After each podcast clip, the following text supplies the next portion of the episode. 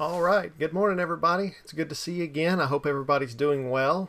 Uh, I miss you guys a lot, and I can't wait to uh, to get to hang out with you and to do church together again. The you know the way we used to. Um, I miss hugging people. I know that's weird. I was thinking about that today, um, but I don't know. Just that that part of uh, connecting in specific people um, that I miss hugging. So you're on the list. Doesn't matter who you are. Miss you. Love you. All right. Um, I wanted you guys to to know just uh, as the government's talking about um, when how we're going to move forward, when that's going to happen. Uh, I want you to know that we're considering uh, what that's going to look like for us as a church, and then when that's going to happen as well. Um, as you're probably already aware, you know, life is not going to go back to the way that it used to be, at least not until a vaccine uh, or something like that is available. So. Uh, that means that when we do start meeting, that things are going to be probably different than they were before, uh, particularly in how we uh, interact with the neighborhood and how we handle our children uh, on Sunday mornings and things like that. So, uh, our staff and elders will be talking about that um, to figure out what we need to do in order to protect one another and to protect our, our community. Um, I just wanted you to know that was on my radar. I know that I'm really looking forward to that day, and I'm sure that you are too, um, but it won't be just um, like we just show up and things are back to normal. So things are going to be a little different, but be praying for us about that as as we move forward. That God would speak uh, very clearly about when and how we are to start meeting again, because I want to be ready when that time gets here. Right. Um, I wanted to also thank you guys for um, your faithfulness in pursuing the Lord about your giving financially. You know, we're chugging right along. Things seem to be going great. So continue to keep that before the Lord and, and give as He calls you to. Um, and again, there you know there may be some extra expenses as we begin meeting together about uh, you know about things maybe changes we need to make in the facility or um, just things like that. So just continue to pray about that, stay before the Lord on it, uh, and He's going to take care of us like He always does. So. I want to ask you too to be praying for our community. Um, you know, as we've talked about before, um, it's just a um, kind of a revolving door community, and so there's a really good chance when we get back, whenever that is, um, that the kids that we knew that were there aren't going to be there anymore, and there's going to be a new batch, or it could be the same. We don't know, but we want to be praying for our community. Um, just keep them, you know, on your list and pray for them um, at, at least weekly. Bring those bring those kids and those adults to the Lord. Um, and just ask God to continue to speak to us about how to minister to them. So, uh, as we get started this morning, I want to just kind of point out that in our text this week, you're going to see a shift happen. You know, prior to chapter three, the major focus of the beginning of the book was on uh, the activities of humans, how we interact with God, how the the preacher, his life, and the things that he did um, in terms of seeking God and seeking wisdom and those things. Um, and now we're going to see a shift happen. The shift that we're going to see is that now the, the book is going to um, focus more on God's activity. And it's important for us to see that because um, of what the preacher is going to say. And if we have the wrong perspective on that, uh, it may cause us to think that we need to do some things or there's some decisions that we need to make that maybe not won't be true. And you'll kind of see what I'm talking about as we as we dig into this today. But um, we do play a you know a role in how we respond to the Lord. Um, but as we're going to see today, ultimately God's the one that's in control of our lives. And and so anyway, I will I'll stop right there. We'll we'll dig into it. So let's let's begin this morning um, when, in Ecclesiastes chapter three. We're going to read verses one through eight. It says this. For every oh, there's the let me say this real quick too. There's the title. All right. That's not an accident. There's a fill in the blank. We'll get to that in a minute. I'll tell you what that is later. Okay. All right. So Ecclesiastes chapter 3, verses 1 through 8. For everything there is a season and a time for every matter under heaven a time to be born and a time to die, a time to plant and a time to pluck up what is planted, a time to kill and a time to heal, a time to break down and a time to build up and a time to weep, and a time to laugh, a time to mourn, and a time to dance, a time to cast away stones, and a time to gather stones together, a time to embrace, and a time to refrain from embracing. Hmm, how ironic. A time to seek, and a time to lose, a time to keep, and a time to cast away, a time to tear, and a time to sow, a time to keep silent, and a time to speak a time to love and a time to hate, a time for war and a time for peace. So today, as we as we kind of work through this passage, we're going to look at several um, other passages to kind of help us understand that the end of the, the intent of this passage, um, for me as I've studied it, isn't so much that um, that it's a list, but more of a concept um, that it's trying to explain, right? So, in in pointing to several other things that we're going to look at um, today, we're going to use some scripture to help us to define kind of or get an idea of what the um, the preacher is trying to get across. In studying this passage and looking at the actual Hebrew words, which I like to do um, with the limited knowledge that I have, um, I was kind of stopped in my tracks by this first verse today. And, and so the first point I want to make today, and, and we'll look back at this verse in a minute, is um, what that first verse is actually saying. If you want to look at it now, you can. But what it's really saying is that there is an appointed time, and a, or there is an appointed and suitable time for everything. There's an appointed and suitable time for everything. This stopped me in my tracks because I know the things in my life that have caused a lot of pain, a lot of suffering for myself, for my wife, for my children, and my thoughts also immediately went to many of you guys who I know are either in the middle of something that's really hard right now um, or have recently in the past, um, particularly in terms of loss and of suffering. And and I'll be honest with you, like I've really struggled with this. I mean, think about it. If if the author is saying that there's an appointed and suitable time for everything, what does that have to say about the really hard stuff that happens in life? Right? That's been my struggle is is how do we deal with that, right? Um, I think the best place probably to start to understand this is to go back to Genesis again, to chapter 3. Um, and the commentaries that I read this week obviously went here, and I think it's a really good place for us to start. So look at me um, at Genesis chapter 3. We're going to look at verses 17 through 19 to start off with. It says this And to Adam he said, Because you have listened to the voice of your wife, and have eaten of the tree of which I commanded you, you shall, ne- you shall not eat of it. Cursed is the ground because of you. In pain you shall eat all eat of it all the days of your life. Thorns and thistles it shall bring forth for you, and you shall eat the plants of the field. By the sweat of your face you shall eat bread until you return to the ground, for out of it you were taken, for you are dust, and to dust you shall return. Right? So we've touched on this concept before, um, but we see right here in the beginning that we're living under the consequences of sin, right? That's something that we've talked about. We've kind of broken that down on several occasions. And I want you to understand that it, and, I, and again, I've said this before, but it's so crucial that we understand that God's intent for us when He created us was not for us to have to live under these circumstances. His, his goal was not for us to have to live really hard lives, right?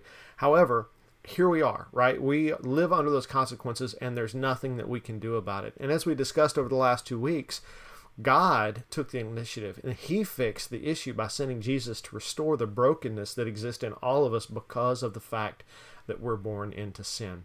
In our passage today, the author makes the point that we are living under the rule of time. And in fact, if you look at verse 22 through 23, just skip down a little bit, it says this Then the Lord God said, Behold, the man has become like one of us, knowing good and evil. Now lest he reach out his hand and take also of the tree of life and eat and live forever. Therefore the Lord God sent him out of the garden to Eden to work the ground from which he was taken. Now, I, I don't know if this is something you've ever thought about before, but consider the difference it makes for you and I, the fact that we live under the laws of time and not the eternalness of God, right? God removes Adam and Eve from the garden, and it says here specifically so that they cannot eat from the from the tree of life and live forever because God loved them, right? He didn't want them to live under these circumstances forever. Have you thought about that before? That if we were eternal like God, that that our lives would never end and, and some of this suffering that we experience also would never end. And so I want to make this point today, and I know it may sound odd, but think about this. In in his grace and mercy, God made sure that we didn't have to live in this affliction for eternity what happens, and we all know this by experience, is we find ourselves in these cycles that the preacher calls out in these first uh, eight verses of Ecclesiastes chapter 3. You know, through time we experience the highs and the lows of what life has to offer, and it's worth pointing out that, that this list is neither exhaustive, exhaustive nor in any particular order. We need to understand that so that we don't find ourselves trying to make something out of this list that isn't there. The preacher's saying that in our lives, we're going to experience, you know, the extremes of all of these. We're going to have the highs, we're going to have the lows, we're going to have things that are really great and feel really good, and then we're going to have times that don't feel really good. I was thinking about this passage this week um, and I, I, wanted to share this story with you. This week, our family began um, dismantling, literally, a part of our lives um, that was a big part of who we were. Like it was, I felt like part of my identity, right?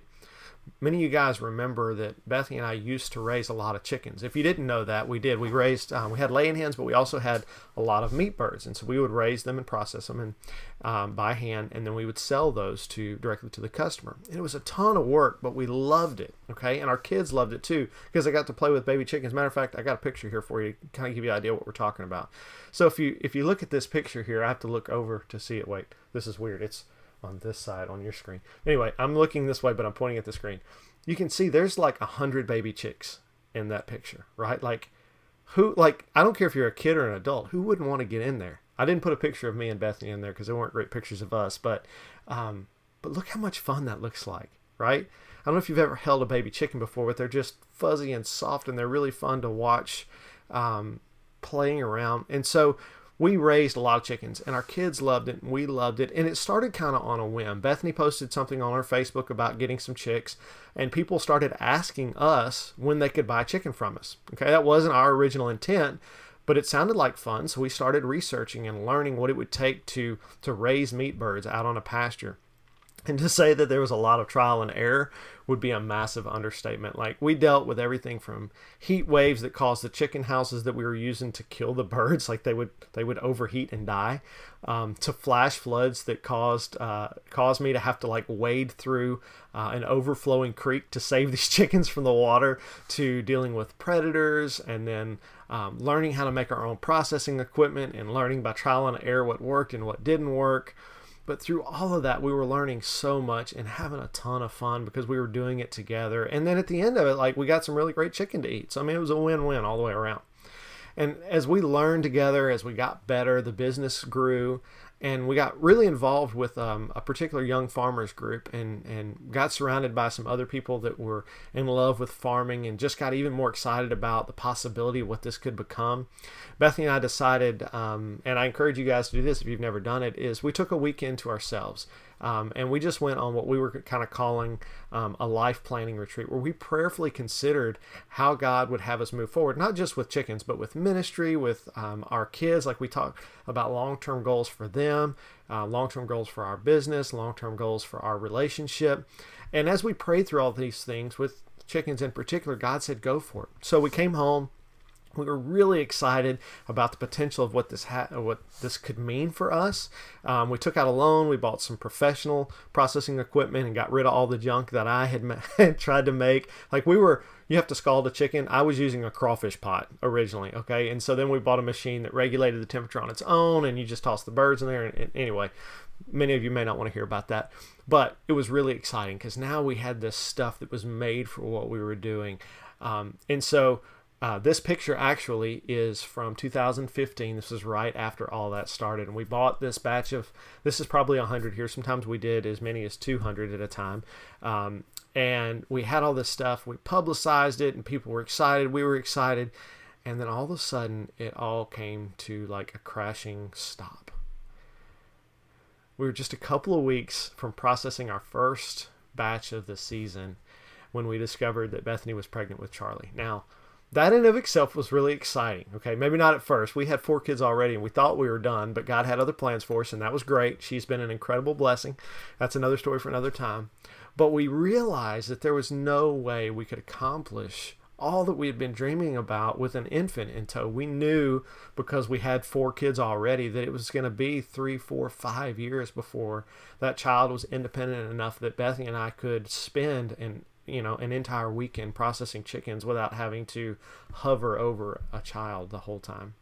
So we processed that that batch. We put all our stuff that we had been planning on hold for what we thought would be a, a year two three at the most and then we jump right back in we'd be ready. Well then cancer came to visit. And we've been through that story before. I'm not going to hash through, through it again but in all, I was looking today, it's been a little over five years since we made that move to invest heavily in this business. I'd say he- it was heavy for us, maybe not for some people. Um, but we never got to realize that dream. And Friday, um, as a family, we tore down the brooder, the one in the picture that we used to start these chicks. And and I'll be honest, it was really really sad. It was an emotional time for me. Like Bethany and I even got in a stupid argument because I was a jerk.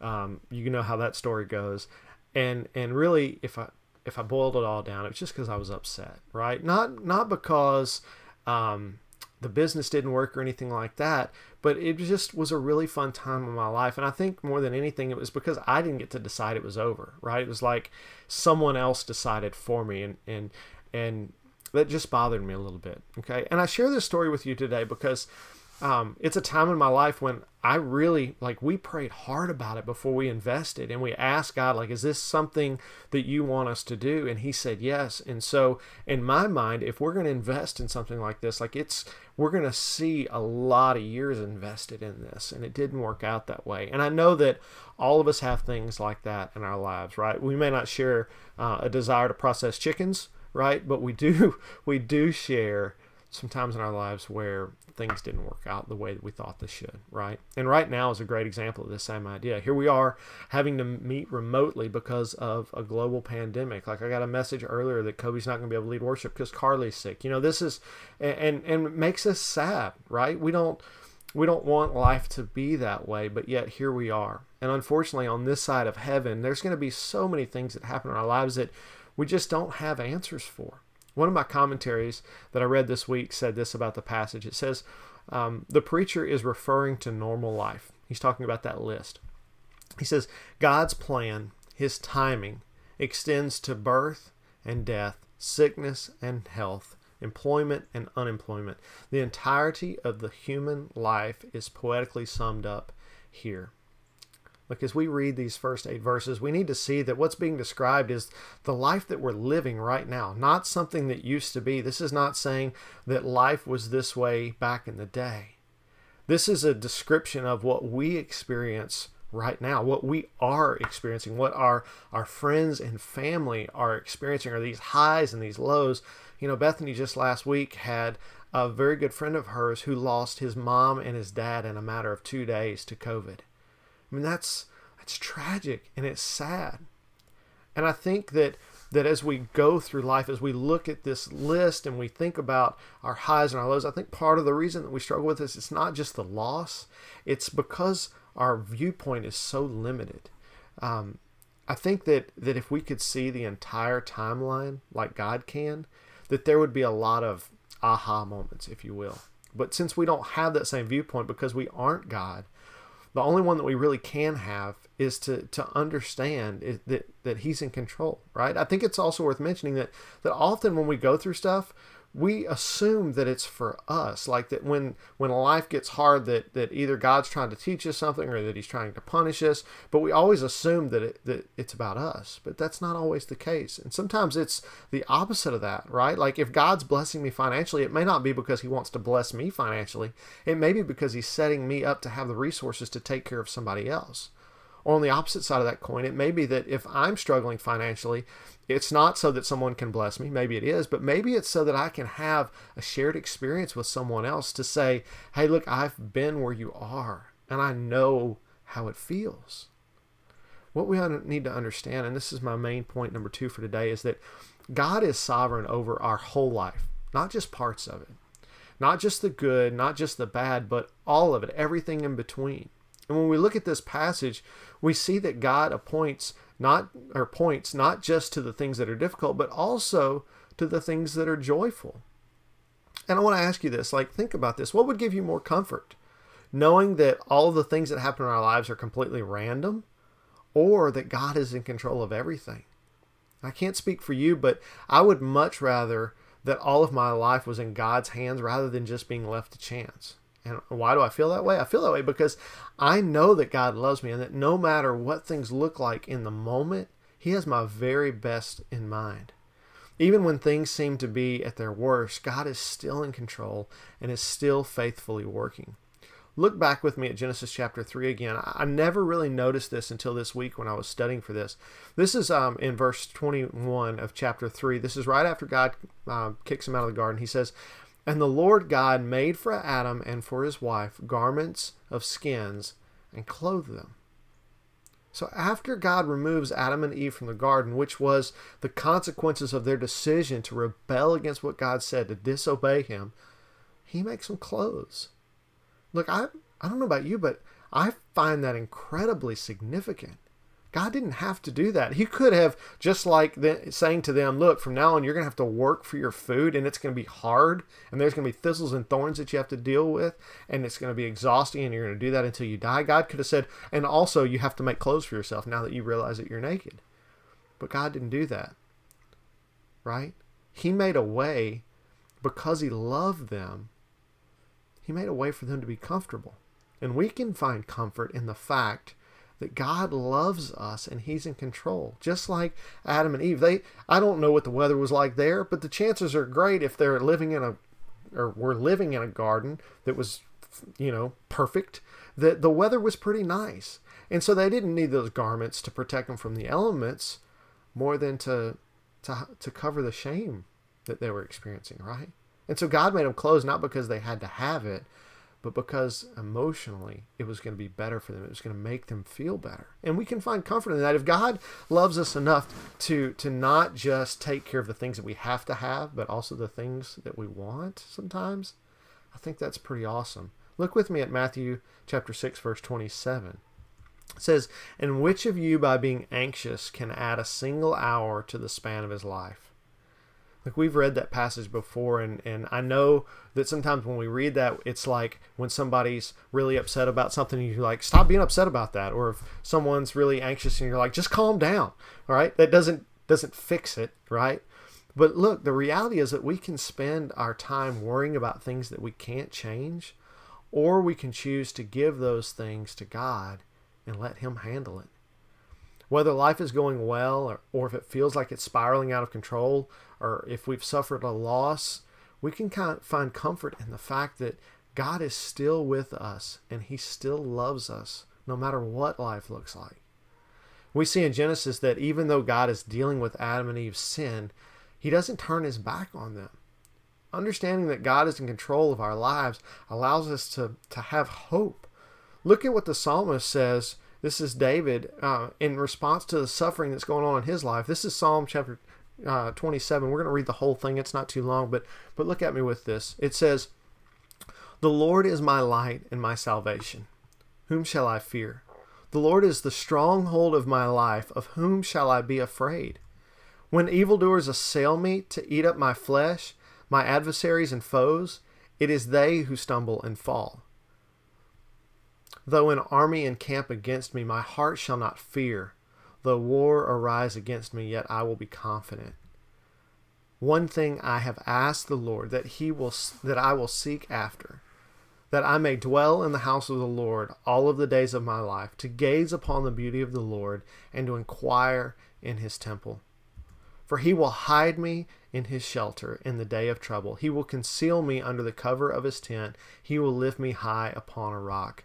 And now my head shall be lifted above my enemies all around me, and I will offer in his tent sacrifices with shouts of joy. I will sing and make melody to the Lord. Hear, O Lord, when I cry aloud. Be gracious to me and answer me. You have said, Seek my face, so my heart seeks you. Your face, Lord, do I seek. Hide not your face from me. Turn not your servant away in anger. O you who have been my help, cast not Cast me not off, forsake me not, O God of my salvation. For my father and my mother have forsaken me, but the Lord will take me in. Teach me your way, O Lord, and lead me on a level path because of my enemies. Give me not up to the will of my adversaries, for false witnesses have, risen against me, and they breathe out violence. And then I love the way he ends this. He says, I believe that I shall look upon the goodness of the Lord in the land of the living. Wait for the Lord. Be strong and let your heart take courage.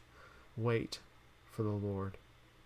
Look, in light of what the psalmist is facing, he continues to turn to the Lord. When his enemies attack, he turns to the Lord. When things are good, he turns to the Lord. And, and church, we can take a lesson from this that no matter where you find yourself today, you can find comfort in the fact that God loves you and that he knows exactly what you're going through. And and guess what? It's not going to last forever. We can find hope in the fact that we will look up to the goodness of the Lord if we will only wait on him. We can try to take hold of our lives and direct them the way that we want them to go, but the, at the end of the day, it's not up to us. In Proverbs chapter 16, verse 9, it says, The heart of man plans his way, but the Lord establishes his steps. I know that you're familiar with that verse, but it's not saying that we don't have free will. It means that if we want our lives to follow God's desires for us, we need to rely and wait on Him to lay out the way in which we should live we have the option of of turning or and walking away from God, or we have the option of submitting our lives to His sovereignty.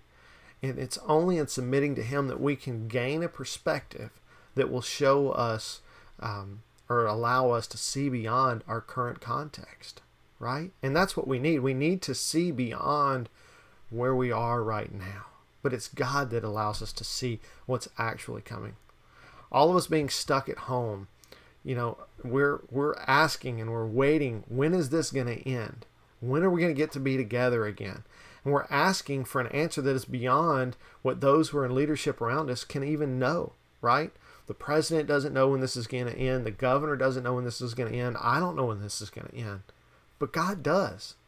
Glenn and I were talking last week, and he mentioned how timely this study has been for our body and for the world right now, right? The fact that that God has given us this message of His love in a broken world, and our world is more broken right now than we've ever experienced it.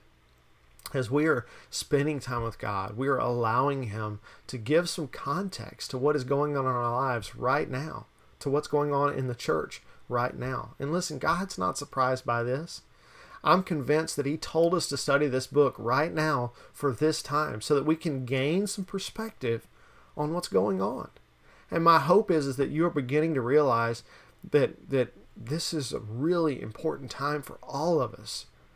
I'm hoping that this week as you spend time with the Lord that you'll ask him, what has this time been given to me for? What am I to do with this? How do we respond to what you're doing? And and guys, I'll tell you how we respond is is going to determine the extent of which we really get out of this, right? If if we just, you know, cast this aside and say, well, you know, I'm just going to lumber through the next couple of weeks, and then once life gets back to normal, then I'll get jumping. And we're going to miss out on all the opportunities that God has for us right now. But if we'll dive in, if we'll make the effort to seek Him, He's going to expand our understanding of who He is and also the people around us. If you haven't already been asking for that, I, I beg you, please ask the Lord how He wants to use this time. And it's up to you whether this time is productive or if it's wasteful, right? God wants to be productive in your life. He wants to to do a work in your life. But the only way that happens is if we pursue him, if we say, "Hey God, this is something that I want to." So, I told you a while ago, I left the, the blank in front of the word time in the title today because it's up to you what goes in that blank, right? It could be good, it could be bad, it could be joyful, it could be productive, for some of you, it could be wibbly wobbly. Okay, some of you know what I'm talking about. Okay, but it's completely up to you. If we choose to pursue God, to seek His will, and to obey what He says, the time that we have right now is going to be a success. Not because we did anything good, not because we were productive, but simply because we obeyed. That is success, right? God has given us this time. Let's use it, church, to know Him, to seek Him, and to obey Him. I love you guys. I'll see you next week.